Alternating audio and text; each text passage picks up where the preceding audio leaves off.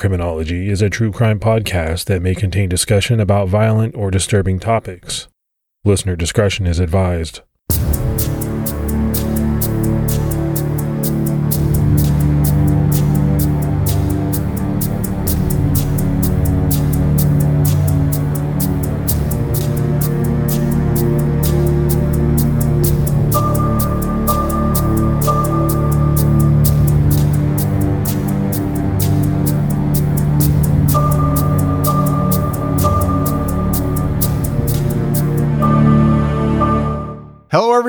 Welcome to episode 102 of the Criminology Podcast. I'm Mike Ferguson. And this is Mike Morford. Mr. Morford, how are you? I'm doing good, uh, buddy. How about you? Yeah, no, I'm I'm great. I know we have some late breaking and very interesting news that we're going to talk about here in a minute that I think a lot of people are talking about. Yeah, it's it's it's pretty big stuff, so I'm excited to talk about it. Before we do that, let's go ahead and give our Patreon shout outs. We had Isla Yona, Lisa Menton, William Glasgow, Vicky Strickland, Catherine Fowler, Miles Halverson, and Paige. So a lot of great new support. We really appreciate that. Yeah, that's amazing, and we can't thank you enough. And if there's anyone out there that would like to support criminology on Patreon, you can do so by visiting patreon.com slash criminology. More if there might be some people still on the fence about CrimeCon, hey, go ahead and do it. If you decide to purchase your tickets, make sure you use our code Criminology2020 on the CrimeCon website. You'll get 10% off your standard badges. As always, we just want to remind people that if you're looking for our older episodes, episodes that are over six months old, you can find them exclusively on the Stitcher Premium app. And that includes all episodes, our seasons, full seasons on Ted Bundy, the Zodiac, and the Golden State Killer. And speaking of the Golden State Killer, at the time we're sitting down to record this episode, there's breaking news in the case, and we have to talk about it before we get into this week's case. Um, that big news is that Joseph James DeAngelo's attorneys are telling California officials that he might be willing to make a deal. And obviously, Morph, this is huge, right? Anything that has to do with Golden State Killer, DeAngelo, is big. I mean, people are still, they're very interested in this case. They want to see what's going to come out. And I think for me, that's the big thing. Okay. If he wants to make a deal, if he wants to plead guilty in exchange for, I believe what it is, taking the death penalty off the table, fine. But what does that entail? What comes along with that? Because for me, that's the most important part. You know, and I think everybody out there has been waiting to see what type of details, confirmations, things like that are going to come out about this man's crimes. If the plea deal, which I'm assuming it would have to, morph, includes DeAngelo sitting down and literally spilling everything about the murders, the rapes, where he was, what he was doing, how things unfolded, then I'm all for that. I have no problem with taking the death penalty off the table in exchange for that. Because, you know, if you think about his victims, I think they want that detail. I think they want to know exactly what happened. They want to know why. They want to know, they just want to know why this guy did what he did. And to your point, I think DeAngelo could definitely provide some of these details and fill in some of those blanks that have stumped investigators because they don't have a complete timeline. They don't know his exact movements. There's some things that are still eluding them uh, that they haven't been able to pinpoint. So if he can provide those answers and details and dates and stuff like that, that could be very helpful to police to really fill in the puzzle pieces. Yeah, and I I think that's super important. I mean, if you go back to the very long season that you and I did on Golden State Killer, it was chock full of information. But, you know, at the time we started, nobody knew who Joseph James DeAngelo was. you know, when it came to his association with this case, there were a lot of things that authorities didn't know. So obviously we didn't know, and we still don't know. And, and to me, that's the, import, the most important thing filling in all of the puzzle pieces. If that's part of the deal, then I'm all for it because let's face it, Morph, this guy is what, 74 years old at this point? Yeah, he's he's in his mid 70s. So a trial is going to take how long? I mean, we could be talking another year or two, right? We don't know how long a trial is going to take. And then let's say he is convicted and he gets the death penalty. Joseph James DeAngelo is never going to be put to death in California. Right now, they're not putting anyone to death in California. I don't think they've put anyone to death since 2006 or so. Given his age and everything that's going on with the current moratorium, and uh, he's never going to be executed in the state of California. So he's going to die in prison, whether he gets the death penalty or he gets a life sentence. So to me, that part is kind of immaterial. I, I don't see any difference. Yeah, I, I was actually a little bit surprised by his decision to do that because he could just ride out his time and stall as long as he could. And then, even if he was found guilty and wound up on death row, he'd be there for years. And then by that time, he'd, he'd probably be dead of natural causes. So I almost don't understand his his rationale. I'm I'm glad he's open to talking and sharing what he did, uh, but I think there's got to be something in place that makes him completely transparent and fully cooperative, and that he's not going to hold anything back. I think there's got to be something in place to make sure that happens. Yeah, and and, and obviously we're going to have to wait and see on that. You know, I have talked with fans, you know, over the last day or two, and I and I know I'm sure you have as well.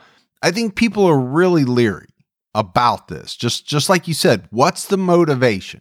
Now, there have been some claims that he wants to save the the victims and the victims' families from having to go through this trial, from having to testify and do all of that.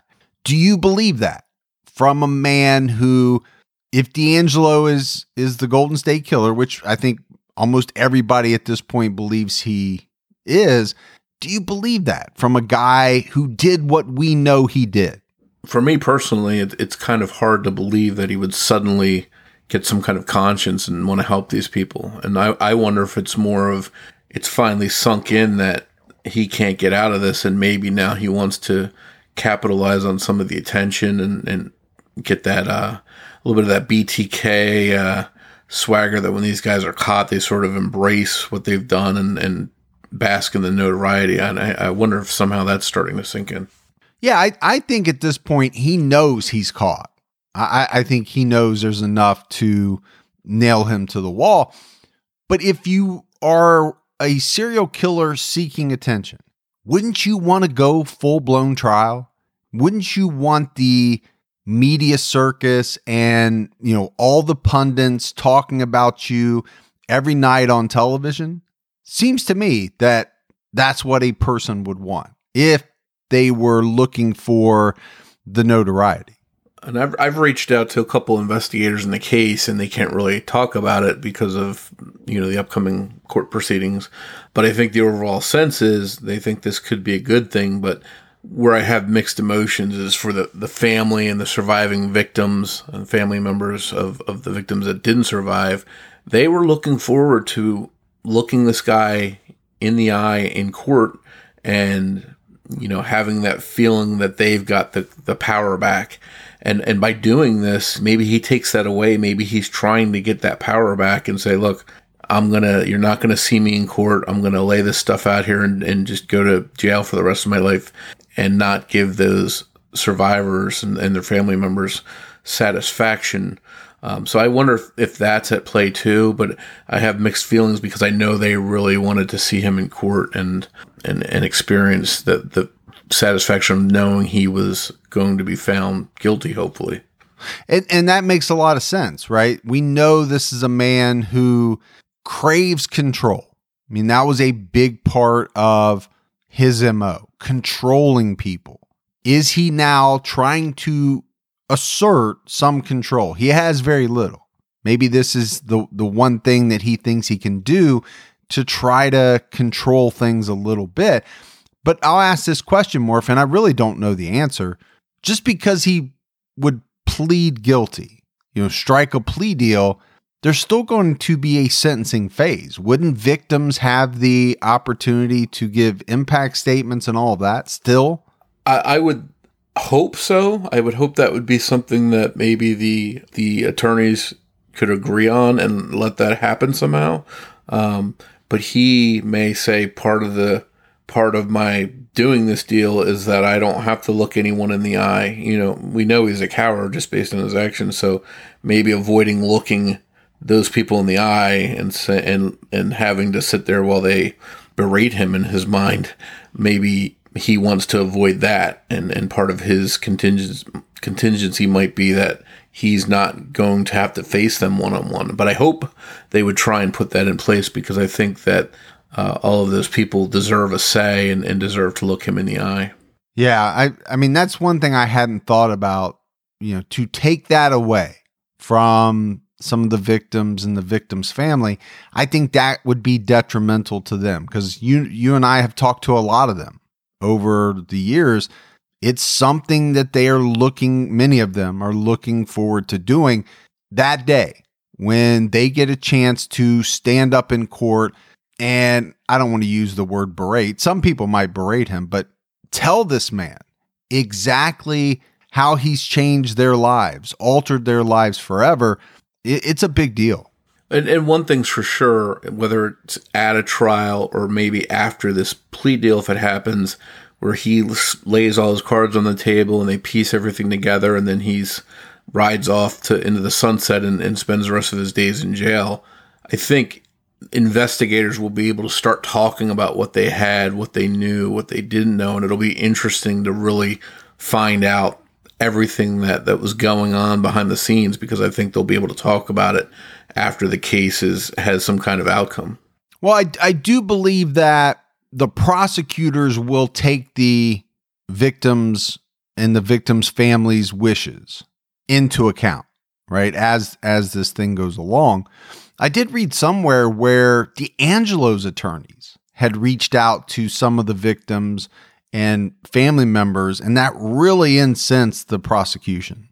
Yeah, almost as if they're trying to circumvent them and go directly to the family members. To see what they thought about him, you know, making a deal. I don't know. At the end of the day, and I know we spent a long time talking about this, but this is very top of mind and it's on a lot of people's radar. At the end of the day, to me, the key is are we doing the right thing by the victims and the victims' families? And, you know, part of that I think includes ensuring that this guy tells all, everything he knows, all the details, and then making sure that these people get their their day in court, their chance to confront him and give impact statements and, and all of that. Yeah, I think what's important here too is that police investigators uh, can learn from this guy's actions, what drove him, what motivated him, how he got away with certain things.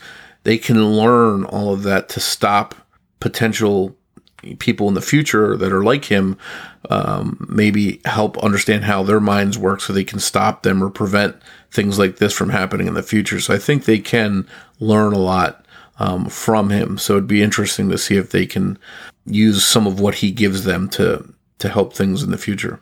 No, I definitely think they will. That's a great point that you bring up. I mean, law enforcement takes from all of these cases something, right? The perpetrator did this, and this is how they helped elude the police. I mean, they learn from all of these different cases, so they'll study it big time. We're going to have to watch developments closely and see what happens. But if there is some kind of plea deal and DeAngelo starts talking, we'll be sure to do an update episode about the case. Oh, no doubt about that. And, you know, more if I, I had kind of thought that sometime in the future, that maybe we could go back to our season two and look at it in the light of whatever comes out. You know, police thought this then. Now we know what really happened was X. And we could kind of dissect some things. I think it would be very interesting for the listeners. Yeah, that's that's something I've thought about too, and I think it would be really great to do that, and hopefully that's something we can do. Okay, I know that was a lot, but again, I, I think anytime we have new breaking information on DeAngelo and in the Golden State Killer case, we have to talk about it because this is a case that's not going away, and people have not forgotten about it. The appetite for new information on the case, it's it's out there for sure. But right now it's time to get into our case for this week. And it's a mysterious strange case.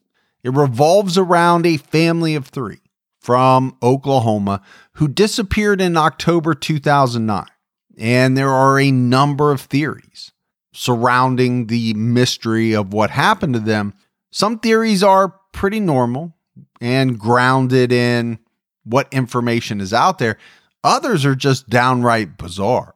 But the thing about these theories, from the really grounded ones to the bizarre ones, they're tough to rule out, many of them. The bodies of the family were found four years later, but that only led to more questions. You know, this is a case that spiked a ton of interest in the amateur sleuth community in trying to solve what really became one of the biggest and most bizarre mysteries in the United States in recent times. What happened to the Jamison family? Bobby Dale Jamison was born on August 4th, 1965, to Bobby Sr. and Starlet Jamison in Latimer County, Oklahoma. His wife, Sherilyn Leon Jamison, was born on November 5th, 1968.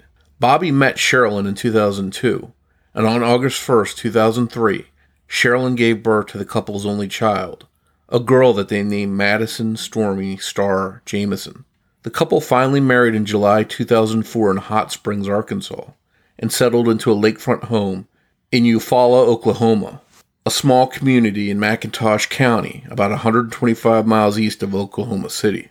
Life for the Jamison family was like a roller coaster ride. There were ups, there were downs, in November 2003, Bobby Jamison was involved in a car accident where two vehicles slammed into his car. He survived the crash, but suffered injuries that left him with excruciating back pain for the rest of his life. Because of the injuries he received in this car accident, Bobby could no longer work and ended up receiving disability and welfare benefits each month that became his sole income.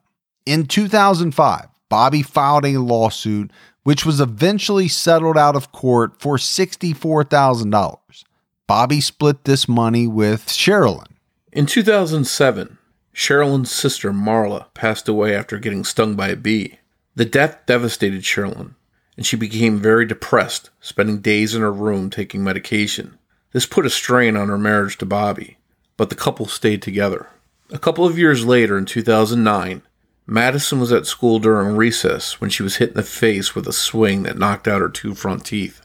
Bobby and Sherilyn were furious over the incident and removed Madison from school to homeschool her. They subsequently filed a lawsuit against the school. By July of 2009, Bobby Jamison was still struggling with his chronic back pain that resulted from the car accident when he allowed family friend Kenneth Bellows to move in and help out around the house, especially with maintenance of the house. Around this time, Sherilyn's mental health was spiraling out of control. She was extremely depressed and tried to take her own life, which resulted in hospitalization. Her ex husband from her first marriage sought custody of their son Colton, who at the time was 12. And because of his age, Colton was allowed to choose which parent he wanted to live with, and he chose his father, saying his mother had become very depressed. She was acting strangely.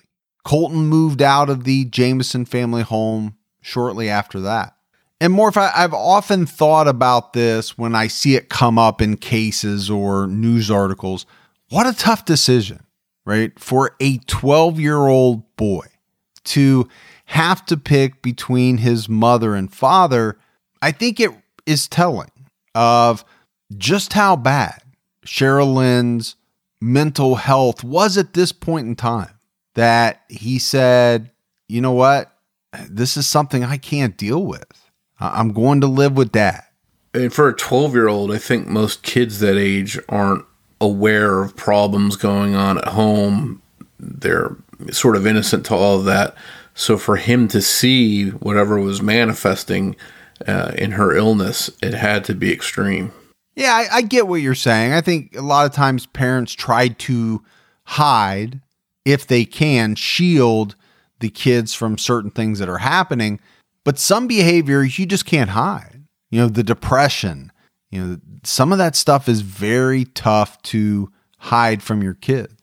Isn't it amazing that we live in a world where you can get anything you need when you need it right to your door? With DoorDash, you can get pretty much anything. And whether you're sick and you don't feel like getting out of the house, DoorDash has you covered. Maybe you're at a party and you run out of alcohol or ice or something like that, but you want to keep that party going. You need a little assist. DoorDash has you covered. Sometimes my wife and I, we just don't feel like making dinner. We're tired we want to watch a show, that's when we hit DoorDash. DoorDash makes it easy to get the food that you want without all of the hassle. And I'm always amazed when I go on DoorDash by the selection. You know, whether you're in the mood for fast food or something a little fancy, maybe a nice steak. I know around me, they have just about everything. The hardest part for my wife and I is deciding on what we both want. That's the only trouble we ever have. DoorDash, your door to more. Download the DoorDash app now to get almost anything delivered. Must be 21 and over to order alcohol. Drink responsibly. Alcohol available only in select markets.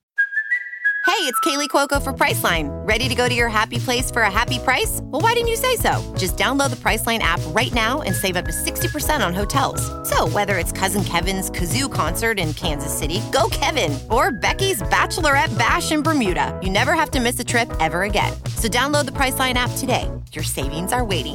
Go to your happy place for a happy price. Go to your happy price, Priceline. In August 2009, the Jamisons' handyman, Kenneth Bellows, who was a white supremacist, found out Sherilyn was part Native American. One day, the two got into an argument over it, and Sherilyn fired a 22 caliber pistol in the ground at his feet. Naturally, this ended the relationship between Bellows and the Jamisons, and Bellows quickly moved out of the house. Things appeared to have been looking up for the Jamison family by the fall of 2009. In October of that year, Bobby and Sherilyn were considering purchasing 40 acres of land in the Sans Bois Mountains, about 30 to 40 miles from their home in Eufaula. On October 8, 2009, Bobby and Sherilyn, along with their daughter Madison and their dog Maisie, hopped into Bobby's white pickup truck and drove to the mountains, presumably to scout out the area that they were considering buying. They were never seen alive again. Two weeks later, on October 17th, the Jamison family pickup truck was found in a rural area near an oil property about 30 miles from their Eufaula home. Maisie, the family dog, was clinging to life inside the truck. She had eaten her own feces to stay alive. She was extremely dehydrated. The police were alerted and they came out to investigate. Inside the truck, they found Bobby Jamison's wallet Sherilyn's purse, a GPS unit, maps, a cell phone, and $32,000 in cash stuffed inside a bank bag. But the Jamisons were nowhere to be found. The GPS that was found in the truck was checked, and it showed that the family had not spent a whole lot of time in this particular area. It was really when police checked the contents of the cell phone that they found something chilling. It was a photo of six year old Madison Jamison. In the photo, she's posed on a large rock in a wooded area with her arms crossed. She looks a little uncomfortable, like she doesn't want to be there. And some people say that it appears as if she's being forced to take this photo and that the fear on her face is easy to see. Now, obviously, Morph, each person that looks at this photo is going to have their own opinion. And I'm actually torn by what I see in the photo.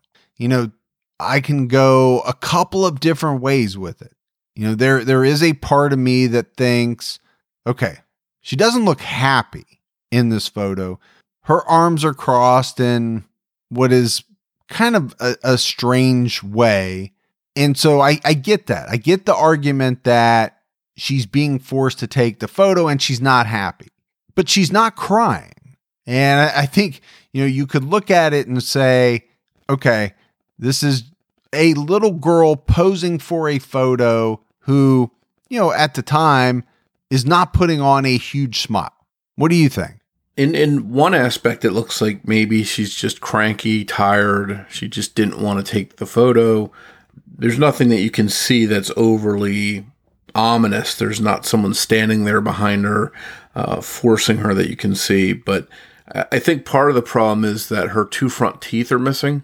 So when you look at her smile, you can't really tell if she's smiling because it, it doesn't, her two front teeth, I guess, uh, sort of affect it. Although it does look like her lips are more of in a frown position.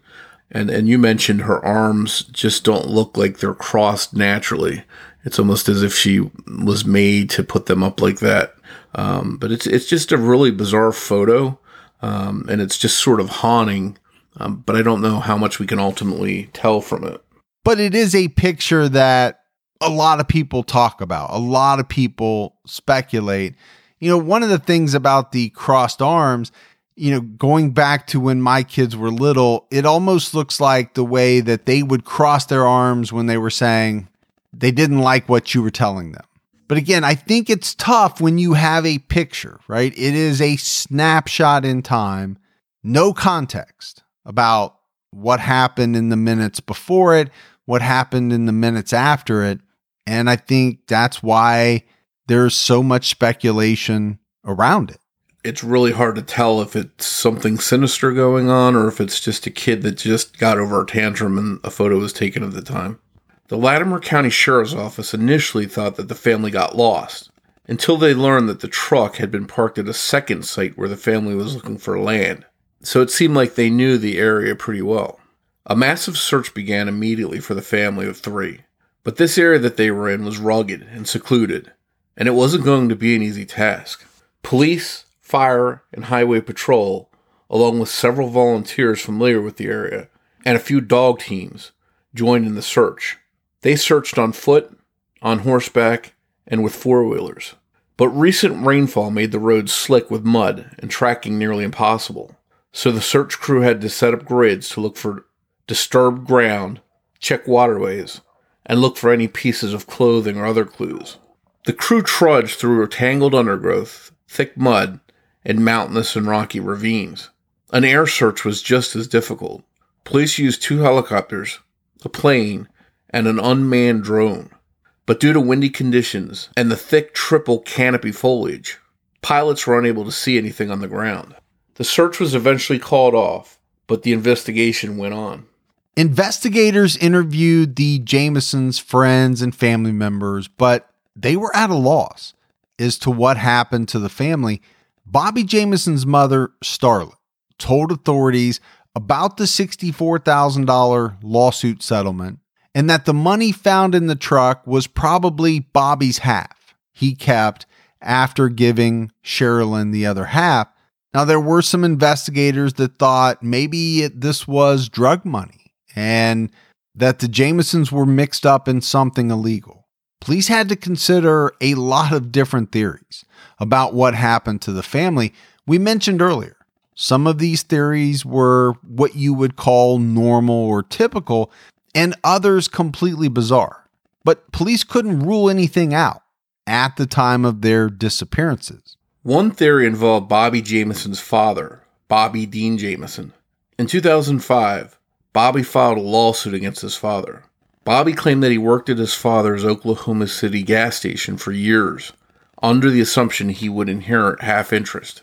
But the elder Jamison sold the station without leaving Bobby any money.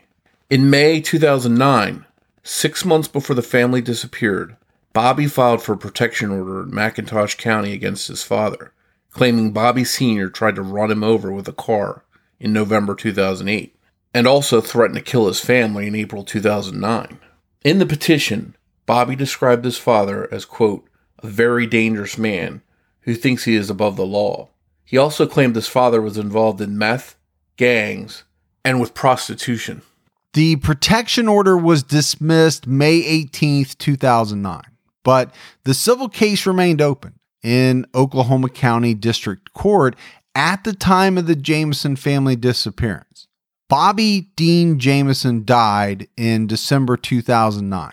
His will was dated October 27, 2008, and it cut Bobby and Sherilyn out of the will and left everything to his granddaughter, Madison. Bobby Sr. named his brother, Jack, as executor of his estate. Jack did not believe that his brother killed Bobby, Sherilyn, and Madison he said Bobby Sr. was either in a hospital or a rest home at the time of the disappearances and simply was not capable of being involved. Another theory was that the disappearances were the result of a meth deal gone bad and the family was murdered. I think this theory, in large part, stems from the large sum of money found in the truck and from witnesses who saw the Jamisons in an area that was known for illicit drug activity, specifically crystal meth. Additionally, both Bobby and Sherilyn had lost a significant amount of weight prior to their disappearance. A security camera mounted at their Eufaula home showed them moving in what then Latimer County Sheriff Israel Beauchamp described as trance like motion in one video, the couple is seen loading the white pickup truck and making several trips back and forth from the house. They never spoke to one another, and sometimes they would just stop and stare. I mean, this is something that the sheriff thought was very strange. Sherilyn was seen in a video placing a brown briefcase in the truck. That briefcase was never found and authorities believed it could have potentially held a lot of cash. Police also looked into the possibility that this was a murder suicide, even though the bodies hadn't been recovered. But it nagged at investigators. If the family did die in a murder suicide, where were their bodies? An 11 page letter from Sherilyn to Bobby was found in the truck.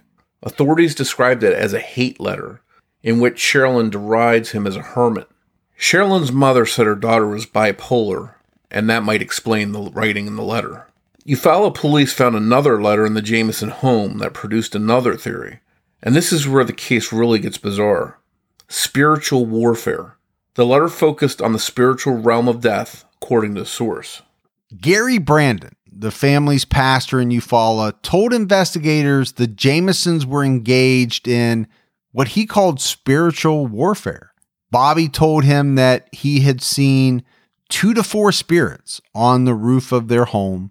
One time, Bobby called Gary to inquire whether there were, quote, special bullets that he could use to shoot these spirits. Sherilyn Jamison told the pastor that she saw spirits in the house as well, including children named Michael and Emily. And Sherilyn claimed that Madison had often talked to Emily's sister, a spirit that had wings. Sherilyn said she was not afraid and that she believed she had the gift to cast out demons. When investigators searched the Jamison home, they found a witch's Bible. Graffiti was found on a massive storage container outside the home. It read, Three cats killed to date by people in this area. Witches don't like their black cat killed. The word by, B-Y, was misspelled as B-U-Y, and the word there was spelled as T-H-E-R-E. The Jamisons had planned to live in the storage container once they purchased the mountain property. Investigators never figured out who wrote the bizarre message, but supposedly one of Sherilyn's friends was a witch, and several of the family's cats had been poisoned by neighbors. Sherilyn was said to have believed in witches, according to her friend, Nikki Shenold. A few years ago, this friend Nikki was quoted as saying, Sherilyn was interested in witches. We both were. Years before, we bought matching witches' Bibles. We put them on our coffee tables as a bit of a joke. That's what the police found. But in all seriousness, that house was haunted. I don't want to sound crazy, but whenever I went there, I felt a horrible presence. I would leave feeling so down and depressed. It's hard to describe. Once I was in the living room and this sort of gray mist descended down the stairs. It really scared me. Sherilyn told me on a couple of occasions, Bobby, who was such a gentle man, would suddenly come at her and his eyes would be completely dead and black, like he was possessed. Sherilyn would leave notes around the house saying, Get out, Satan, and other things like that. It was her way of dealing with things. Authorities said Bobby and Sherilyn's paranoia could suggest the Jamisons were addicted to drugs but they never found any evidence the two were users or dealers. Another bizarre theory was that the couple was involved in a satanic cult. Some people believe an unknown person was present at the time of the home security recordings. Sherilyn's mother, Connie Cockatoo, told police she believed the family was killed by a religious cult after they were listed on a cult hit list. So, Morph, no doubt, there is a huge part of this case that deals with the paranormal. Well, I shouldn't say it deals with it. There are people that believe there are paranormal aspects potentially to this case. I don't think there's any doubt that Bobby and Sherilyn believed in something, believed that something was happening at their house. I mean, they they talked to their pastor about seeing spirits on the roof inside the house that Madison was talking to the sister of of one of these spirits. I mean, there there's a lot of strange things going on here. Yeah, it's definitely got an Amityville vibe to it when you compare some of the things from from that case with this. Then you have to wonder: is it some kind of shared delusion? Is it some kind of drug fueled delusion, or is it possible that there was really something creepy and unexplainable going on there? Yeah, the thing is, there's no way for us to know, right? We only know through others what Bobby and Sherilyn had told them. But because of those conversations, it truly seems as though they believed there was something otherworldly, something supernatural going on in their house. Another theory that was pursued was that the Jamisons faked their own deaths for any number of reasons whether it was to escape from some drug debt or because they were in fear for their lives due to cold activity. Some believe that the disappearances were part of a kidnapping plot involving Madison. Police also believe that it's possible that the family either got lost in the mountain area and died from the elements, or someone forced them out of the truck and killed them. The latter seems more likely because friends and family have said that the family would have never left their dog, Maisie, behind. They took their dog with them, so they would not have left her in the truck unless they had no choice. But here's the big question surrounding that theory. You know, if that was the case, why had the Jamisons' bodies not been found? The investigation into the Jamison family disappearances slowed down until one day in 2013. On November 16th of that year, a husband, wife, and daughter were scouting out an area for deer hunting when they found human remains three miles from the spot where the Jamisons' pickup truck was found four years prior. The remains were found in northern Latimer County, south of Kinta, Oklahoma, about 40 miles northeast of McAlester. Nothing was found with the remains that identified them. The family reported the remains to police, who came out and recovered them. Several months later, in early July 2014, the remains were finally identified as those of Bobby, Sherilyn, and Madison Jamison. Cause and manner of death could not be determined, but a small hole was found in Bobby's skull, suggesting that he may have been shot possibly with a 22 caliber pistol. The Jamisons owned one and kept it in the truck, but the gun was not found near the bodies. And if this was a murder suicide, it should have been found. So I, I think more, you know, that theory, once the bodies were found, becomes really tough to explain. If someone had shot one person and then t- turned the gun on themselves, the, the gun should have dropped right there where they dropped. So unless they took their own life in, in a different manner, maybe got rid of the gun before doing that, that might be the only possible way to explain that. But the due to the conditions of the bodies, uh, they weren't able to establish much about the the manners of death. Sherilyn and Madison did not have any holes in their skulls.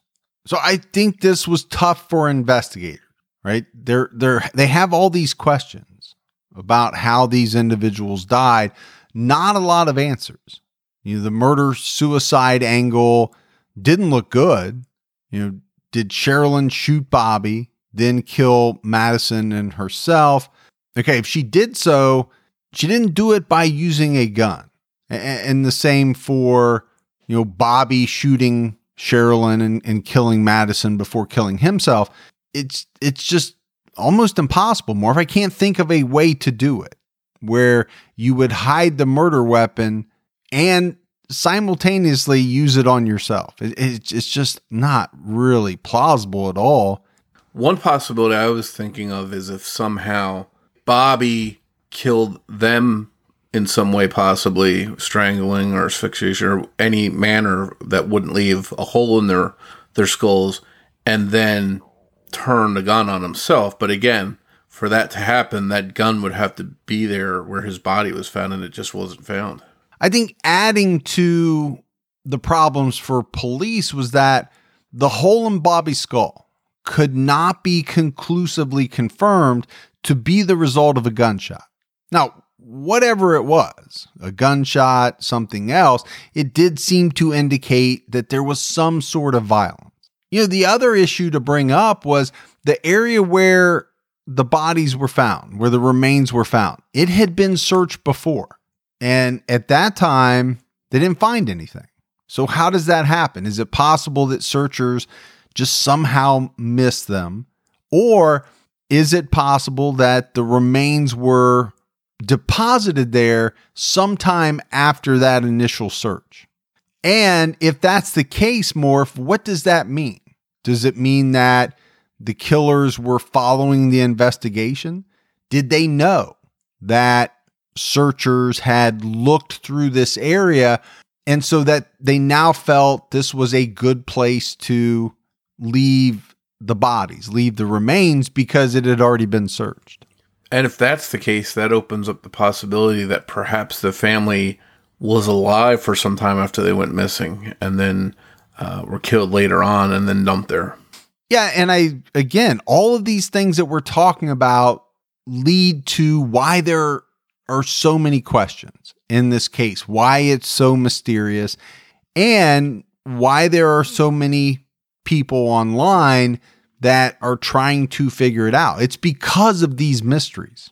Despite all the theories surrounding the Jamison family deaths, the case remains unsolved, and there have been no updates in a long period of time. So, I think one question to ask, Morph, is after all this time, can this case be solved? What happened to the Jamisons? We don't have a confirmed cause of death. This is not a clear cut case of foul play, Robbery seems very unlikely because there was a large amount of money inside the truck and it was found. It had not been taken. There are no witnesses. So, in a case like this, where does it go? Where do police go from here? At this point, it, doesn't seem like they can get any more evidence from the bodies themselves or the, the scene where the bodies were found. So, unless some kind of uh, really enlightening evidence or confession, an eyewitness statement, unless something like that comes forward to provide more details, I don't know that this mystery will ever be solved.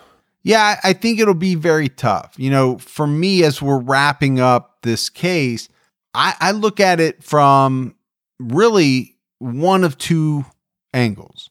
Either someone in the Jamison family murdered the other two members and then took their own life, or someone outside of the family killed them. I think it's plausible the the murder suicide angle. It's just very tough to figure out how it would have happened. To me, the only way that I see it happening, Morph, is if Sherilyn shot Bobby, hid the gun somewhere where it's never been found, killed Madison, and then somehow killed herself without using the gun. And, you think about that, okay, unless she had some type of pills with her or something like that, I don't know how else it would have been done. But it's it's plausible. It just doesn't seem like a very likely scenario. And unfortunately, this is one of those cases with a lot more questions and answers and a lot of really bizarre rabbit holes that you can go down. Well, you know, speaking of rabbit holes, you know, we go back to the cult activity. We go back to Sherilyn and Bobby saying that they're they're seeing spirits, they're seeing things. Is it possible that they got involved in some type of cult? They were targeted by a cult. Hell, anything's possible, man. You know, that that's what makes these cases so fascinating while at the same time infuriating because you you want to know the answers. You want to know exactly what happened, but you just you can't unless somebody comes forward that has, you know, specific knowledge of what happened to this family out there. There's just no way to know. Thanks goes out to Debbie Buck at truecrimediva.com for writing and research assistance in this episode. If you love the show and you haven't done so yet, please take a minute, go out, give us a five star rating. That helps other people find the show. Keep telling your friends, you know, word of mouth to your friends who love true crime. That helps the show tremendously. If you're on social media, we'd love to hear from you. You can find us on Twitter with the handle at Criminology Pod. You can also find us on Facebook by searching for Criminology Podcast or by joining our Facebook discussion group, which is Criminology Podcast Discussion and Fans. So that's it for what happened to the Jamison family. Unfortunately, this is not a case that you and I can crack, right? We can talk about the known details, we can dive a little bit into the theories, some grounded, some bizarre. It is a very interesting case. And if any listeners out there have their own take on it, we'd love to hear from you. So hit us up on social media. Morph and I will be back with all of you next Saturday night with an all new episode. So until then, from Mike and Morph, we'll talk to you next week. Take care, everyone.